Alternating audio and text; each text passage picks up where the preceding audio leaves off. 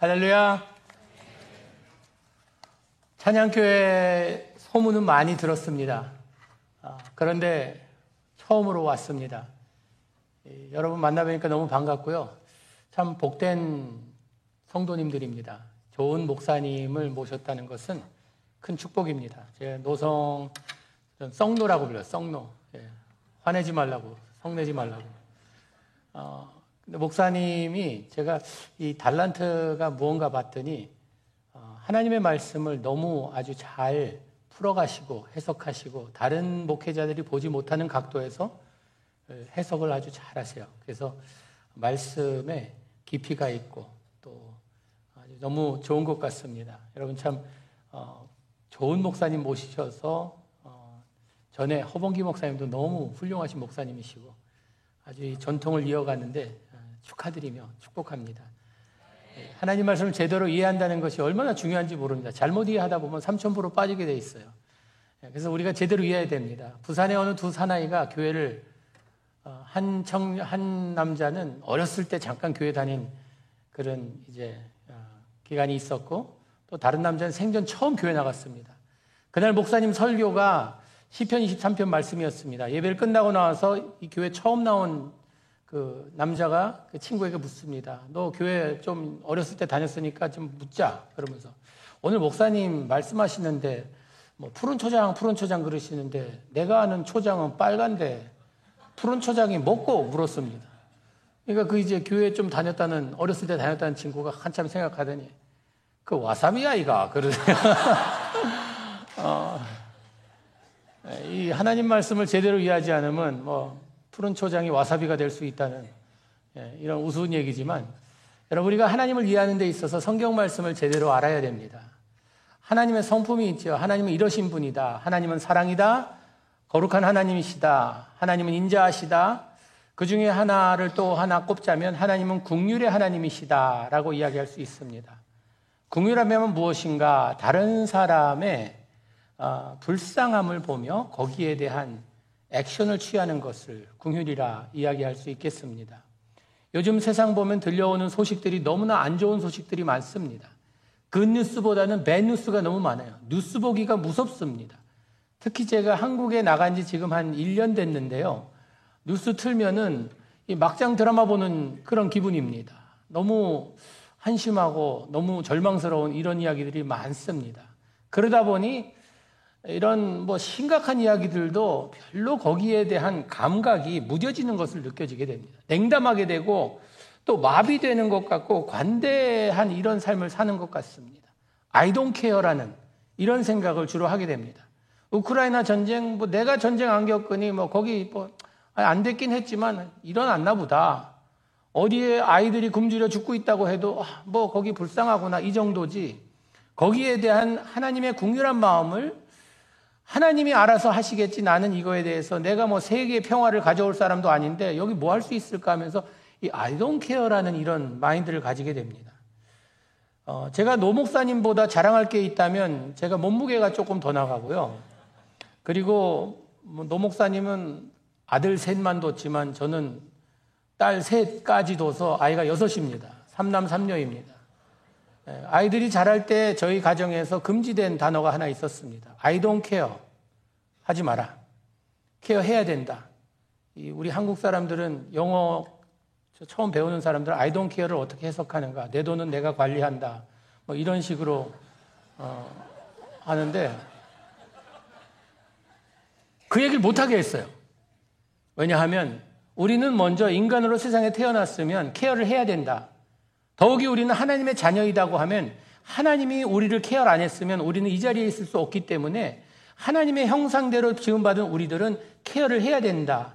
그런데 내 자신이 세상에 일어나는 많은 어려움과 고통 가운데 있는 인류의 역사를 보면서 don't care라는 이런 마인드를 갖게 되는 걸 보면서 참으로 두려웠습니다. 우리 하나님은 국률의 하나님이십니다. 에덴 동산에 하나님의 형상대로 지음받은 인간이 죄가 들어오면서 그 형상이 이그러졌습니다. 궁휼한 모습이 우리 안에 있었지만 언젠가부터는 그게 사라지며 무뎌지며 감각을 잃어가며 마비된 이런 모습으로 살아가는 우리가 되, 지 않았나 생각해 봅니다. 노숙자를 봐도 피해가고 구걸하는 사람 보면은 아 저 사람이 돈 주면은 뭐 이상한 짓 하지 않을까라는 이런 생각 때문에 그냥 뭐 고개를 돌리고 성경에 보면 예수님께서 어, 한 이 좀 엘리트라고 불리우는 이런 사람이 와서 예수님께 질문을 합니다. 어떻게 영생을 얻습니까? 율법에 뭐라고 되어 있느냐? 하나님 사랑, 이웃 사랑을 이야기합니다. 어, 내가 올, 옳게 답했다. 어, 그러면서 이제 이웃이 누구냐고 묻습니다. 그러면 하나님 사랑, 이웃 사랑 하라는데 내가 누구를 사랑해야 되는가? 이웃이 누군가 할 때 그때 예수님께서 선한 사마리아인의 이야기를 말씀하십니다. 이 선한 사마리아인의 이야기는 믿지 않는 사람들도 아는 이야기입니다. 근데 선한 사마리아인은 자기와 아무 상관없는 사람을 돕습니다.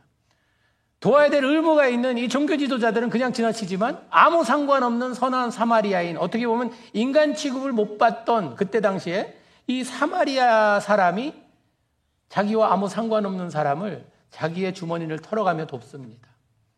그러면서 예수님께서 누가 이웃이냐?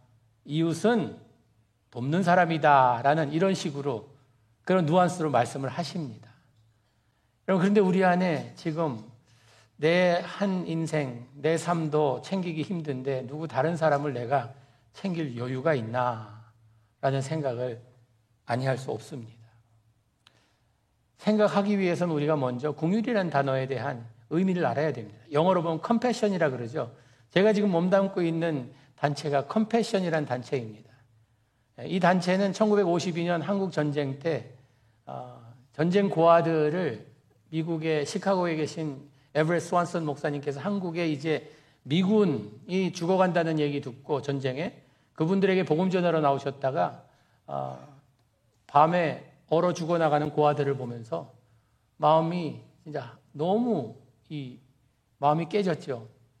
어, 그러면서 미국에 돌아가면서 하나님의 음성을 들었대요. What are you gonna do about it? 내가 보았는데 이제 뭘 하겠느냐? 어떻게 하겠느냐? 그 음성을 듣고 미국에 돌아와서 교회마다 돌아다니면서 한국의 고아들을 도와야 된다라는 것이 컴패션의 시작이었습니다. 41년 동안 한국 전쟁 고아를 한 10만여 명을 도왔습니다. 1993년에 한국이 이젠 어느 정도 수, 그 준에 올라서 컴패션이 철수를 하였습니다. 어, 이제 지금은 컴패션 인터내셔널 전체에서 12나라에서 29나라를 돕고 있습니다. 전체 양육하는 아이들의 숫자는 230만 정도 됩니다. 컴패션과 다른 NGO들의 다른 점이 있다면 컴패션은 이 태어나서부터 대학교 졸업할 때까지 양육을 합니다. 아이들을 교육시키고 꿈을 심어서 그들이 사회인으로 크리스찬으로 제대로 살 수 있도록 그 과정을 돕는 이런 단체입니다. 그런데 한 분의 하나님께서 주신 그 마음이 궁율의 마음이 지금 컴패션을 어, 만들어낸 것입니다. 어, 이 컴패션이 무슨 말인가? 컴패션 이 단어의 뜻을 보면요. 라틴 단어 콤파시오라는 단어에서 옵니다. 그 루트 월드는요. 그 콤파티예요. 두 단어가 합쳐진 말입니다. 콤 함께 파티 아픔을 suffering을 아픔을 함께 하는 것을 궁율이라고 합니다. 컴패션이라고 합니다. 다른 사람이 아파하는 것 너 혼자 아파해가 아니라 함께 눈물 흘리며 아파해 주는 이것이 부모님들은 이것을 이 개념을 너무 잘 아시잖아요. 아이들 키울 때 아이가 아프면 어떡합니까? 아이가 아프면 너무나 마음 아파하면서 함께 아파하면서 너 대신 내가 아팠으면 좋겠다. 내가 그렇게 기침하는 것보다 내가 기침했으면 좋겠다. 고열이 내게 나는 것보다 내가 대신 고열이 났으면 좋겠다 하면서 내가 함께 아파합니다. 아팠으면 좋겠다라고 이야기하며 그렇게 돼도 부모님은 그것을 감사하게 여기지 아 내가 왜 이렇게 진짜 기분 나쁘게 얘 아픈데 나까지 이렇게 아프고 얼마서 이렇게 되나 그런 부모 없습니다. 여러분 우리가 인생을 살아가면서 나에게 아픔이 있고 슬픔이 있고 어려움이 있고 고통이 있다고 하면 그 아픔과 고통에 겪은 그것들을 겪는 사람들을 내가 더 이해를 합니다. 고기도 먹어본 사람이 먹을 줄 안다고 파산한 사람이요. 지금 파산 직전에 있는 사람의 그 아픔과 스트레스를 이해해요. 암투병하는 사람을 이해하는 사람은 내가 암을 알아보니까 야, 이게 참 절망스럽고 너무나 힘들더라. 아픔을 겪었기 때문에 그 사람의 아픔을 이해합니다. 결혼에 실패한 사람이 이혼 직전에 있는 사람의 그 어려움을 알아요. 사랑하는 사람을 하늘에 먼저 보낸 그 아픔은 누가 이해하겠어요? 내가 사랑하는 사람 다 옆에 두고 사는 사람은 그 이해 못 합니다. 가서 장례식에 가서 나는 다 부모님도 살아있고 형제자매 다 살아있는데 내가 이해해, 이해 못 합니다. 그냥 이, 뭐, 원리적으로는, 원칙적으로 이해한다 할 수 있어도 그 마음의 고통과 아픔은 겪지 않고는 모릅니다. 여러분, 극빈곤에 있는 어린 아이들의 그 아픔과 고통, 그 절망과 좌절은 우리가 극빈곤에 처한 사람만 이해합니다. 그래서 컴패션에서 전쟁 고아로서 도움을 받은 그분들이 지금 후원자들이 한국에 굉장히 많습니다. 한국에서 후원하는 아이들이 14만 5천 아이들이에요. 230만 중에 14만 5천이 한국에서 지금 후원하고 있는데 그 많은 후원자들 중에 후원 받은 분들이 굉장히 많습니다. 70주년 작년 기념 예배를 드렸는데 그 예배 때 한 200여 명의 컴패션에 도움받은 사, 지금은 할머니, 할아버지들이죠. 오셨어요. 눈물 흘리면서 감사하다고. 왜? 자기들이 그 고통을 겪었으니까 그 아픔을 아는 거예요. 그러면서 참 지금 이 극빈곤 나라에 있는 그 아이들, 그 아이들을 돕는 것이 얼마나 소중한 일이고 자기들이 컴패션에서 도움을 받지 못했더라면 지금 자기들의 인생이 어디가 있을지 모른대요. 거기에는 뭐 목사님도 여러 분 계시고요. 어, 교회 중직자들이 대부분이세요. 예수님을 만나서 컴패션을 통해서 그렇게 인생이 바뀌는 것을 경험했다는 것입니다. 왜 우리가 겪지 않았는데 이거 해야 되는가? 나는 그런 극빈군에 살지 않았는데 왜 그들을 내 마음에 품어야 되는가? 하나님이 명령하셨기 때문입니다. 궁유람은요, 우리가 해도 되고 안 해도 되도가 아니라 예수님의 삶을 보면요, 예수님은 오셔서 불쌍한 사람들을 찾아다니셨어요. 성경에 보니까 베드로전서 3장 8절에 이런 말씀이 있어요. 마지막으로 말하노니 너희가 다 마음을 같이하여 동정하며 형제를 사랑하며 불쌍히 여기며 겸손하래요. 동정하며 불쌍히 여기래요. 그리고 출애굽기 22장에 보니까 하나님께서 나는 자비의 하나님이다 말씀하세요. 우리 하나님의 정체가 자비의 하나님이세요. 마태복음 9장 36절에 무리를 보시고 불쌍히 여기시는 예수님입니다. 이는 그들이 목자 없는 양과 같이 고생하여 기진함이라 말씀하십니다. 예수님은 큰 무리를 보시고 마태복음 14장 14절 말씀에 예수께서 나와서 큰 무리를 보시고 불쌍히 여기서 그 중에 있는 병자를 고쳐주셨다 말씀하십니다.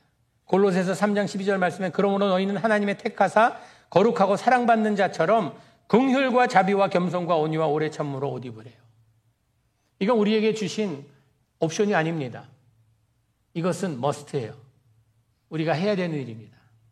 긍휼의 옷을 입고 자비의 옷을 입고 주님이 우리에게 불쌍히 여기신 것처럼 여러분 주님께서 우리를 불쌍히 여기셨 기에 하늘 보자 버리시고 이 땅에 오셨잖아요. 네? 그랬잖아요. 만약에 하나님의 궁일이 없었다면요. 우리는 지금 이 자리에 있지 않습니다. 우리를 불쌍히 여기시고 액션을 취하셨어요. 우리가 이거 모르는 바 아닙니다. 여러분 신앙생활 오래 하셨고 특히 모태신앙이면요. 이런 메시지 무지 많이 들어왔어요. 아, 하나님께서 우리를 사랑하신 것처럼 우리도 사랑하고 우리에게 베풀어 주신 것처럼 베풀어야 된다는 걸 너무나 잘합니다. 잘 못해요. 저도 그래요. 저도 목회 34년 하고 조기 은퇴하고 어린이들랑 이들이랑 좀 뒹굴며 놀려고 컴패션에 갔습니다. 그런데 제가 34년 목회하면서 가만 돌아보니까 어, 제 삶에 이렇게 궁유를 베풀며 이런 게 별로 없어요. 보통 이렇게 뭐 대형교회 다니면서 많이 대접받고 어, 그랬지 궁유를 베푼 게 별로 없더라고요. 근데 보니까 하나님이 우리에게 궁유를 베풀라 하시는데 난 목사로서 잘 못한 이유나 뭔가 아 이유는 다 있어요. 여러분 개 중에 제일 못된 개가 뭔지 아세요? 핑계예요. 핑계는 다 있어요. 한 마리씩 다 키웁니다 집에서. 아이 나 목사 목사님 아무리 그러죠 요즘 저 무지 바빠요. 무지 바 이민삼 아시잖아요 목사님 이민 삶이 얼마나 바쁩니까? 이 언어와 문화가 다른 곳에서 이 생존 경쟁에서 뒤지지 않기 위해서 어, 24시간도 모자랍니다. 너무 바쁩니다. 여러분, 모기도 바쁘고 벌도 바쁩니다. 근데 바쁜 목적이 틀려요. 모기는 사람 물러다니고 벌은 꿀 만 들어 다녀요. 우리가 바쁜 이유를 알아야 돼요. 우리가 바쁜 이유는 누군가에게 예수 그리스도의 사랑을 전하기 위해서 바빠져야 돼요. 긍휼을 베풀기 위해서 바빠져야 된다는 것입니다. 어떤 분들은 아, 나는 어려서부터 이게 이게 익숙해지지 않아서 어, 미국 사람들은 기부 문화가 어려서부터 이게, 이게 익숙해져서 그렇다고 아, 그건 핑계예요. 진짜 큰 핑계입니다. 어떤 분들은 그 이제 잘 못 사는 사람들, 어려, 어려움에 처한 사람들, 그, 그 사람들에게 이게, 이게 책임을 돌립니다. 아, 그 사람 벌 받아서 그래. 그 나라, 이 정치가들이 완전히 썩어서 뭐 그 나라 진짜 벌 받는 거야. 이, 이럽니다. 아이들이 무슨 죄가 있다고요. 정치가들의 잘못 때문에 그렇다고 하면 참 우리가 뭐 해야 되지 않겠습니까? 여러분, 궁휼이란 말이 아닙니다. 행동이에요. 하나님께서 세상을 이처럼 사랑하사 독생자를 보내주셨어요. 왜? 십자가에 달려 우리의 죄 대신 돌아가게 하시려고. 하나님의 궁휼은 예수님을 움직이게 만들었어요. 그리고 그 움직임을 통해서 굉장한 것이 희생되었습니다. 하나님의 최고가 희생되었어요. 그게 궁휼의 모습입니다. 찌끄러기를 드리는 것이 아니라 나의 최고를 주님의 이름으로 주는 것이 이것이 긍휼의 모습이라는 것입니다. 어떤 분들은 긍휼의 마음이 생길 때까지 기다리겠다고. 이 feeling이 오지 않네요. feeling이 꽂힐 때까지 긍휼의 마음이 막 그냥 끓어올라서 아 해야지. 여러분 우리가 감정에 의존하는 분들 치고 신앙생활 제대로 하는 분들 많지 않습니다. 감정은 믿을 것이 못 돼요. 왔다 갔다 해요. 안 그렇습니까? 여러분 결혼 상대자가 와서 나한테 당신 없으면 못 살겠어요. 그러던 사람이 몇 년 살고 나서는 당신 때문에 못 살겠어요. 이런 말 합니다. 감정은 왔다 갔다 해요. 이랬다 저랬다. 오늘 있다 없어졌다 해요. 감정에 의존하면 안 됩니다. 여러분 그 인도에서 자기 일생을 바친 테레사, 마더 테레사 있잖아요. 그분이 매일 아침 일어날 때마다 feeling이 꽂혀서 나갔겠어요? 와, 오늘도 내 이걸 안에 내가 참 이게 feeling이 온다. 나가서 좀 한번 해볼까? 이래서 나갔겠어요? 수녀는 하나님 말씀에 의지하여 순종하는 마음으로 그 일을 행했지, feeling에 꽂혀서 한 분이 아닙니다. 그러니까 매일매일 그 일이 어렵고 힘들고 고통스러워도 감당했다는 것이에요. 또 어떤 분은 이렇게 이야기합니다. 난 진짜 하고 싶은데 난 가진 게 없어. 은사가 없어 나에게는. 달란트가 없어. 이야기합니다. 여러분 우리는 그렇게 말할 어떻게 보면 자격이 없는 사람들입니다. 미국에 살고 있잖아요. 최강국이라 불리우는 미국에. 아마 제가 뭐 확실한 그런 퍼센테지는 모르겠지만 아마 세계의 최고의 부자들 중에 10%, 어, 톱 10%에 속하는 분들 여러분들이 아닌가 생각해요. 아, 난 잘 못 살아. 뭐 난 나라에서 그냥 주는 거 연금 받고 살아. 그러지만 그것만 해도 다른 나라의 수준보다는 훨씬 높습니다. 그리고 미국에서도 Garden State라고 불리는 정원주예요. 정원주인 이 뉴저지에 살고 있잖아요. 저는 뉴저지에서 5년 살았습니다. 초대교회 섬기면서 5년 사는데 그 이게 보면은 왜 Garden State인지 알아요. 얼마나 푸르른지 몰라요. 왜 이렇게 green이에요? 나가면 다 green이에요. 왜 이렇게 우리가 green을 좋아하는지 아세요? 달러 색깔이잖아요. 그러니까 나가면 다 돈 같아요. 막 그냥 보는 것마다 와 기분 좋아요. 예, 이런 데 살고 있잖아요. 내가 뭐 어, 다는 못합니다. 내가 세계 평화를 이룰 수는 없어요. 그러나 내가 있는 이곳에서 할 수 있는 일은 분명히 있다는 것입니다. 제 아는 지인 중에 지금 세상 떠났습니다. 갑자기 젊은 나이에 심장마비로 돌아가셨는데 이분 가정에 다섯 아이를 입양했어요. 그 한 아들, 입양한 아들이 자라면서 아버지께 이런 질문을 했대요. 아빠, 그 아들이 세상에 수십만이 되는데 이렇게 아빠가 뭐 다섯 명이나 입양한다고 뭐가 달라지냐고. 그런 질문을 했대요. 아마 이게 좀 자기가 좀 뭐가 좀 불편해서 이런 질문을 했나 봐요. 아빠가 이렇게 답했다고 합니다. 아들아, 많은 고아들이 있는 거 안다. 그 고아들 문제 다 해결할 수 없지만 내 삶은 바뀌지 않았느냐. 너는 우리 집에 왔기 때문에 엄마 아빠가 있지 않느냐. 폭풍 후에 불가사리가 바닷가에서 다 이제 모래사장으로 쓸려 나왔는데 해가 나오면서 이제 그 불가사리가 움직이는 게 뭐 모래 위에서는 거의 못 움직이잖아요.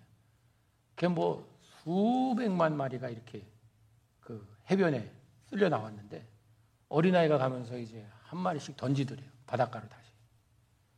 그 어른이 지나가면서 그랬대요. 야, 그거 이게 너무 많아서 쓸데없는 짓이야. 하지 마 그랬대요. 이 아이가 이렇게 답했다고 합니다.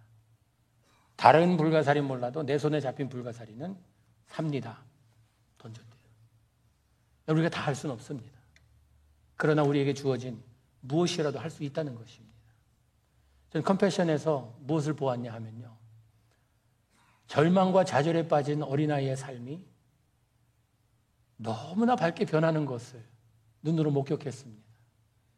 여러분, 극빈군이란 나라들, 이 29나라 컴패션을 돕는 나라들이 어떤 나라들인가 하면요. 극빈군에 거기에 속하기 위해선 한 성인이 하루에 일당이 1불 90전 아래인 나라가 극빈군 나라입니다. 그러니까 한 달 동안 매일 30일 일한다 해도 60불이 안 돼요. 인컴이. 그런 나라들이 극빈군 나라입니다. 뭐 아프리카의 뭐 우간다, 또 루안다, 에티오피아, 케냐 이런 나라들입니다. 아시아에도 보면은 뭐 필리핀, 인도네시아, 캄보디아, 뭐 스리랑카, 방글라데시 이런 나라들입니다. 중남미의 브라질, 페루, 또 저 도미니카 공화국, 아이티 뭐 이런 나라들입니다. 못 사는 나라들이에요. 진짜 못 사는 나라들이에요. 그런 나라에서 극빈곤 이런 가정에서 태어난 아이들 보면요. 얘네들은 미래가 없어요. 꿈꾼다는 건 그건 사치입니다. 그런데 컴패션에서 이 아이들이 등록되어서 교육을 받고 의료 혜택을 받고 어, 또 교육을 받는데 컴패션에서 이야기하는 triple C가 있어요. CCC. Christ Centered, Child Focused, Church Based. 그러니까 교회에서 예수 그리스도의 복음으로 아이들을 양육하는 거예요. 영혼 구원합니다. 이 아이들이 소망이 없는데 컴패션에 들어와서 제일 먼저 하는 것이 노트북 하나씩 주어집니다. 거기에 타이틀은 뭐냐 하면 My Plans for Tomorrow. 내일에 대한 나의 계획. 이 다음에 커서 내가 뭐가 되겠다는 꿈을 꾸기 시작합니다. 이걸 위해서 내가 영적으로, 육적으로, 또 경제적으로, 또 사회, 정서적으로 어떻게 준비하고 있는지 그걸 계속 전언을 해요. 그러면서 내가 준비 안 된 것은 선생님이 체크하면서 이걸 하라 그러고 진짜 교회 어떤 교회의 무슨 주일학교 프로그램보다 너무 기록을 잘 해놓고 아이들이 양육되면서 자라요. 이 어린 나이부터 쭉 자라서 대학교까지 가게 되니까 이제 그, 어, 제가 그 컴패션에서 하는 것 중에 하나가 비전 출입을 가거든요. 후원자들을 모시고 그 나라를 방문을 해요. 여러분들도 이제 어, 우간다에 지금 아이들을 이렇게 후원하자고 그 패킷을 갖고 왔는데 그런데 이제 가서 아이들을 방문합니다. 근데 방문하고 마지막 저녁에 뭐가 있냐 하면 컴패션에서 쭉 자라서 졸업한 학생들, 대학교 나온 학생들이 이제는 프로페셔널로 뭐 변호사도 오고 의사도 오고 간호사도 오고 경찰도 오고 뭐 비즈니스맨도 오고 이런 사람들이 와요. 청년들이 뭐 한 20대 어, 후반 30대 된 이런 사람들이 옵니다. 와서 자기를 간증을 해요. 자기가 극빈곤 나라에서 너무나 이게 사는 것이 진짜 이게 죽는 것보다 힘든 이런 곳에서 태어나서 꿈도 없고 절망한 절망스러운 이곳에서 컴패션을 알게 돼서 그곳에서 예수님을 만나게 되었다. 거기서 주님과 함께 꿈꾸는 것을 배우기 시작해서 나의 인생이 변해갔는데 지금 내가 하나님 덕분에 하나님 은혜로 여기까지 왔고 내가 지금 이러한 일을 하고 있다. 모든 영광 하나님께 돌린다 하면서 간증을 하는 거예요. 그때 같이 가신 분들이 한국 큰 기업 회사의 팀장들이었어요. 여자분들만 20명이 가셨어요. 팀장들. 그분들이 가셔서 그걸 보면서 너무 감동을 받으시면서 한 분이 저에게 와서 목사님 질문이 있습니다. 그러니까 뭐예요? 그랬더니 필리핀 하나님하고 한국 하나님하고 다른 분 같다고. 필리핀 하나님은 아이들을 저렇게 바꿔놓는데 한국 하나님은 아무것도 안 하시는 것 같다고. 우리 아이들은 뭐 꿈도 없고 뭐 맨날 보면은 뭐 불평 불만에 가득 차 있고 교회 신앙생활 하라 그러면 뭐 하나님 없다 그러고 이 한국 하나님하고 필리핀 하나님하고 다르대요. 다릅니까? 묻는 거예요. 그래서 아니요, 같은 하나님인데 한국 아이들하고 이 필리핀에 있는 이 극빈군에 있는 아이들하고 큰 차이점이 있다면 이 필리핀 아이들은 그들의 심령이 너무나 갈급하고 지금 너무나 이 상황이 지푸라기도 잡고 싶은, 지푸라기라도 잡고 싶은 이런 상황 가운데 컴패션을 통해 예수님의 손을 잡고 나니까 꿈이 보이는 거예요. 꿈을 꾸기 시작하는 거예요. 그러면서 저는 갈 때마다 느끼는 게 이 아이들이 이런 상황 가운데 이렇게 밝을까? 어, 어떻게 이렇게 멋있을 수 있을까? 라고 하면서 감동을 받습니다. 여러분, 우리가 궁율의 마음을 품고 궁율을 나의 삶으로 이걸 해석해 나갈 때에 나의 작은 정성이 누구의 인생을 바꿔놓습니다. 이걸 목격한 사람은요, 안 할 수가 없어요. 제가 맡은 또 하나의 책임이 뭐냐 하면 컴패션에서 기업인들과 성경 공부를 합니다. 어, 병원 원장님이 한 분 계신데, 어, 허다랑 원장님이라고 이분이 이제 어, 병원을 새로 차렸는데 차리자마자 팬데믹이 터졌어요. 그래서 돈은 계속 들어가는데 뭐 마이너스가 계속 되는 거예요. 이분이 아이들을 한 500명 후원해요. 500명 후원하는데 이게 여기 막 계속 들어가니까 대출도 받고 그래서 이제 어렵게 됐어요. 보통 그렇게 되면 사람들이 이제 해지하거든요. 내가 500명도 못 하겠다. 100명 뭐 하겠다. 그러는데 이분은 내가 끝까지 해야 된다. 그러시는 거예요. 그왜 지금 생활도 어려우신데 왜 하십니까? 그랬더니 하시는 말이 이 아이들에게는 내가 보내는 이 후원금이 전부다. 이게 전부다. 이게 끊어지면 얘네들 생명이 끊어지는 것이다. 해서 대출받아서 이걸 하시더라고요. 어, 제가 놀랐어요. 야, 대단하다. 어, 한 생명이 변하는데 내가 뭔가를 할 수 있다는 이것은 놀라운 일입니다. 여러분, 이것은 예수님의 마음이에요. 나의 작은 정성을 통해 누군가의 인생이 변할 수 있다면 이게 뭐 어떻게 보면 당연한 거 아닙니까? 어, 전 여러분 한 분 한 분 다 모시고 현지로 모시고 가고 싶어요. 거기서 한번 보고 나면 우리 배우 차인표 씨가 컴패션의 시작부터 지금까지 계속 돕고 있습니다. 근데 이분이 한 말 여러 가지 말이 있지만 다 뭐 별로 그렇게 예, 쓸모 있는 말은 별로 없는데 아주 쓸모 있는 말 한마디를 하셨어요. 뭐냐 하면 컴패션엔 두 가지 종류의 사람밖에 없다. 상황을 본 사람과 보지 못한 사람. 이 두 가지밖에 없다. 보고 나면 등 돌릴 수 없습니다. 예수님께서 불쌍한 사람들을 바라보면서 그들을 그냥 지나갈 수 없었듯이 그들을 고쳐주든지 어떻게 해든지, 해주든지 배고파 굶주려 하는 사람들을 보면서 그냥 야 너희들 가서 알아서 어디 그 맥도날드 가서 사 먹어라 이것이 아니 아닌 것처럼 불쌍히 여기는 이 마음이 있었다는 것입니다. 여러분 우리 이 컴패션이란 궁일의 마음은요 크게 시작하는 것이 아니라 작은 것으로 시작됩니다. 하늘나라의 비밀은 작은 것에 있다는 것입니다.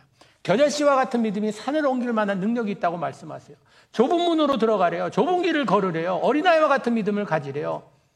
두세 사람이 모인 곳에 그곳에 함께 하신다고 말씀하십니다. 성경은요, 뭐 크게 뭘 해야지 성공적이다라고 이야기하는 것이 없습니다.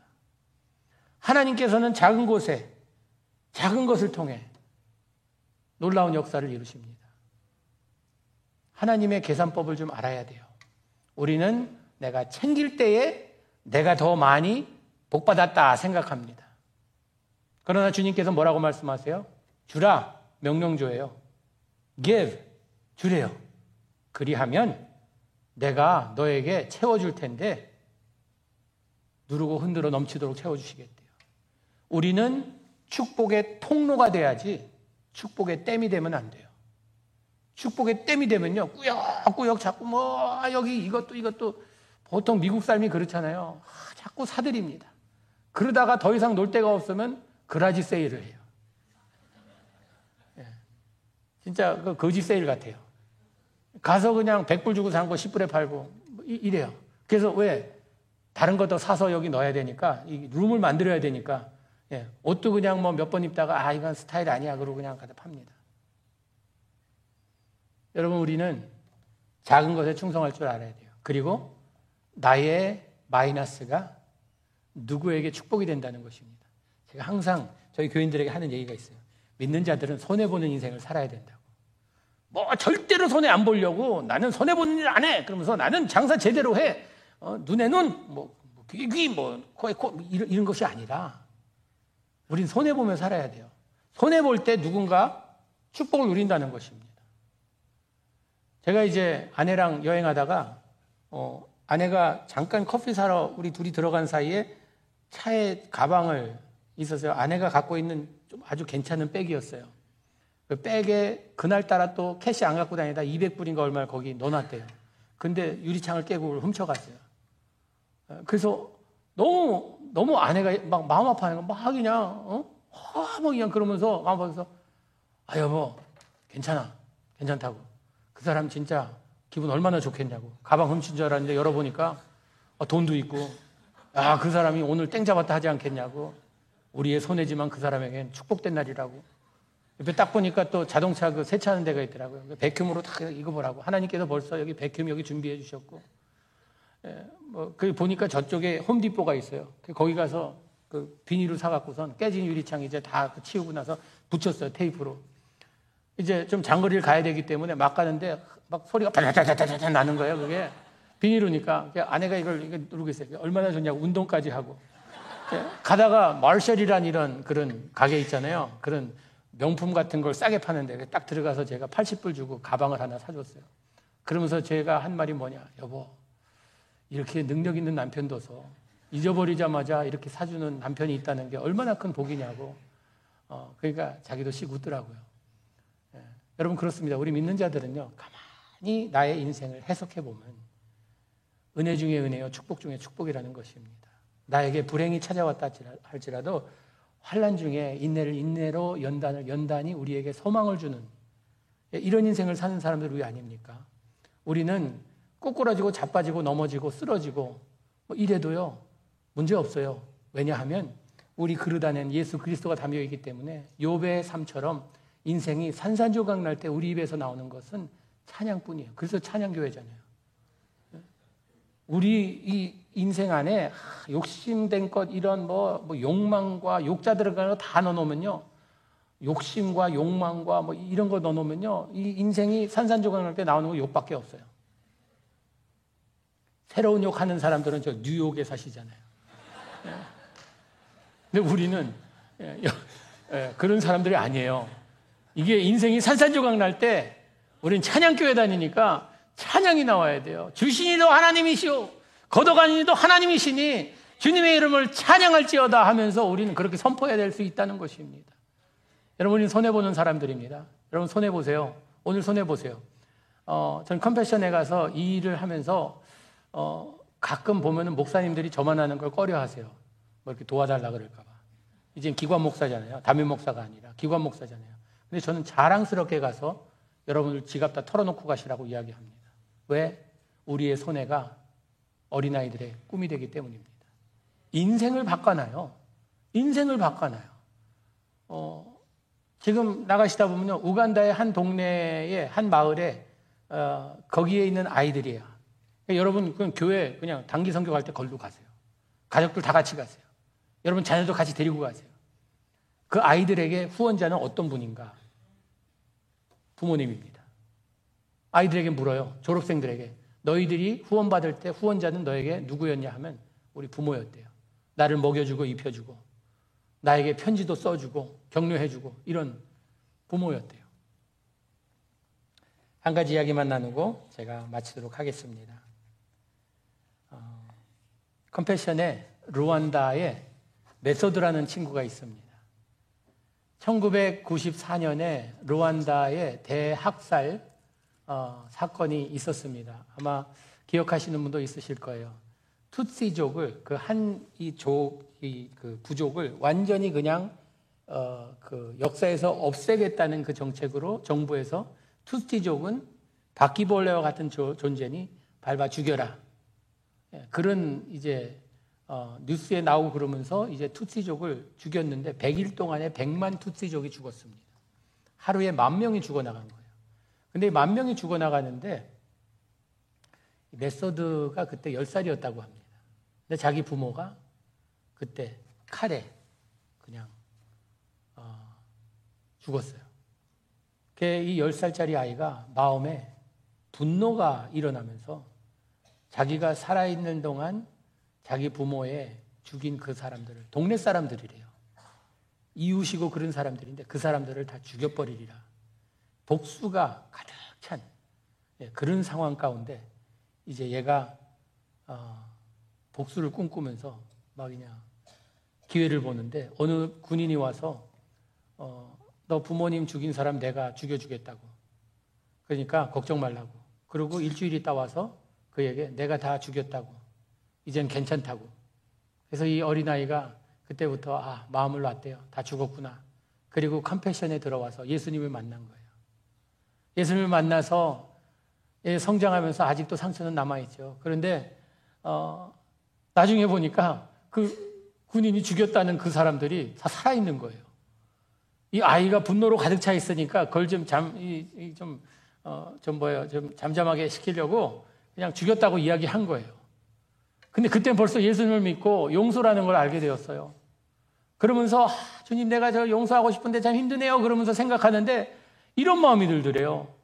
야, 내가 만약에 그때 분노로 가득 차서 내가 칼 가지고 가지고 그 사람들 죽였다면, 총으로 죽였다면 나는 지금 살인자로 있을 텐데 저 사람을 죽이, 저 사람들을 죽이지 않았기 때문에 나는 살인자가 안 됐구나 하면서 감사함이 생기더래요. 그러면서 예수님 만나서 거기서 성장하면서 지금은 너무나 멋진 청년이 이제 결혼해서 자기 아들도 하나 있어요. 이번에 한국에 왔다 갔어요. 왜냐면 이번에 컴패션 영화가 나오거든요. 다큐멘터리가 나오는데 거기에 이제 그 메서드가 나와요. 미국까지 와서 자기 후원자를 만나요. 그러면서 자기 후원자를 어떻게 생각하냐라는 그 질문에 눈물을 펑펑 흘리면서 어떻게 자기를 모르는 전혀 자기가 누군지도 모르고 상관도 없는 이런 아이를 무슨 마음에 도울 수 있겠느냐. 이건 하나님의 마음이 아니면 안 된다. 라고 하면서 눈물 흘리면서 이제 나중에 그 미국의 버지니아에 있는 커플이었어요. 예, 그 커플이 이제 쭉 만나는 그런 장면이 나오는데 아, 진짜 눈물 없이는 못 보는 그런 다큐멘터리였어요. 아마 미국에도 올 거예요. 아버지의 마음이라고 오면 꼭 보세요. 예, 근데 참 그런 이야기를 듣고 또 목격하고 하면서 야, 한 생명을 살린다는 이것이 우리가 교회의 역할이 영혼 구원이라고 하잖아요. 근데 요즘 교회는요, 영혼 구원을 얼마나 잘 되고 있는지 보면 잘 안 됩니다. 전도하기 힘들다 그러잖아요. 요즘 뭐 불가능하다 그러잖아요. 교회가 부흥하면 어느 교회는 줄어들고 있는 거예요. 예. 이게 수평 이동이 많고 또 팬데믹 기간 동안에 작은 교회들이 많이 문 닫아서 예, 새 가족들이 많이 등록하면 어느 교회 다니냐고 물어봐요. 다녔냐고. 어, 제가 34년 목회하면서 세례 준 사람이 몇 명 되나 봤더니 300명 미만이에요. 전 너무 부끄러웠어요. 대형교회 목회한다고 그렇게 오래 했는데 1년에 세례 주는, 세례 주는 사람이 많지가 않아요. 그 무슨 말이냐면 하나님 쪽에서 볼 때에는 이게 그냥 어항만 옮긴 거지 이 어항에 있는 고기 이 다른 어항에 옮긴 거지 아무 플러스가 없는 거예요. 그런데 지금 이 극빈곤에 처한 이 아이들은요. 예수님을 나의 구주로 영접할 뿐만 아니라 자의 삶을 자기의 삶을 드리는 제가 그들의 예배를 함께 참석해서 예배를 드렸는데 뭐 예배 내내 뭐 눈물이 그냥 계속 나는 거예요. 이 아이들이 주님을 만나서 이렇게 열심히 주님을 찬양하고 예배 드리는구나. 음. 성경을 가르치는 사람이잖아요.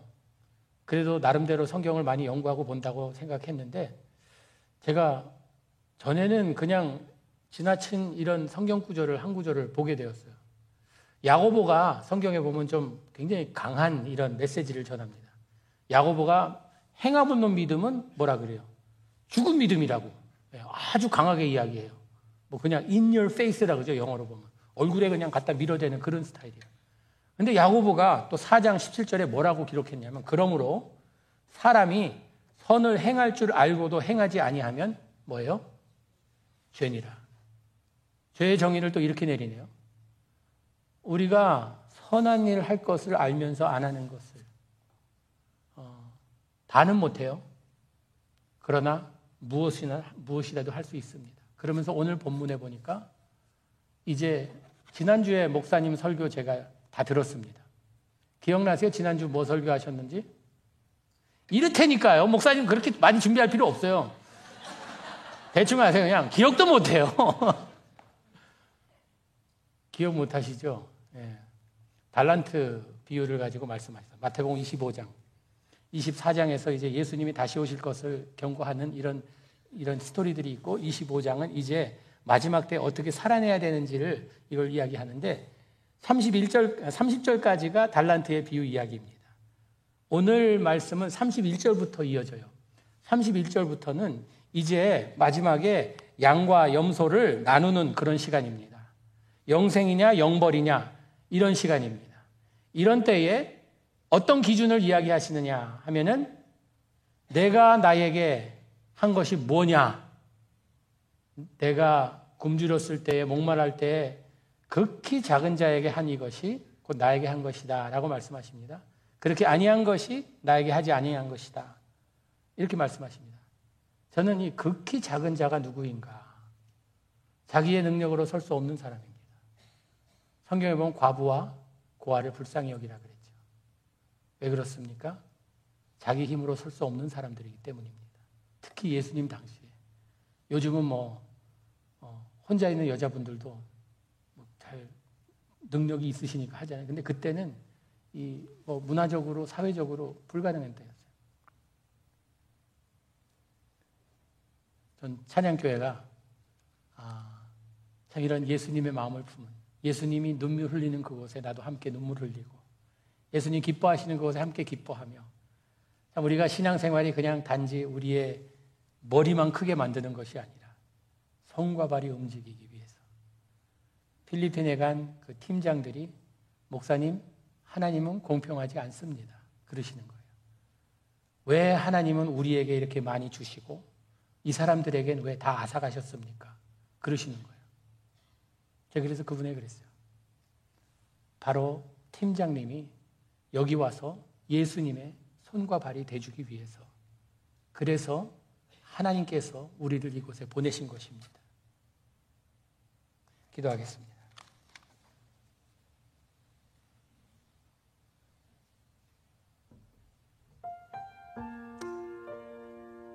극히 작은 자에게 한 것이 바로 주님께 한 것이라고 말씀하신 주님의 음성을 우리 마음에 새기기 원합니다. 머리에 새기는 것이 아니라 우리 마음에 새기기 원합니다. 그리하여 마음이 움직일 때에 나의 손이 움직이고 발이 움직이고 주님, 우리는 빈손으로 왔습니다. 빈손으로 가야 되는 인생입니다. 그러나 우리에게 허락하신 삶을 통해 저희들 주님의 기쁨이 되기 원합니다. 주님, 정말 힘들고 어려운 자에게 나의 작은 정성을 통하여 예수 그리스도의 사랑을 전하며 기쁨을 전하며 꿈을 심어줄 수 있는 이 일을 할 수 있다면 주님, 우리의 손발을 움직이게 하여 주시옵소서. 모든 영광 주님께 올려드리며 예수님 이름으로 기도합니다.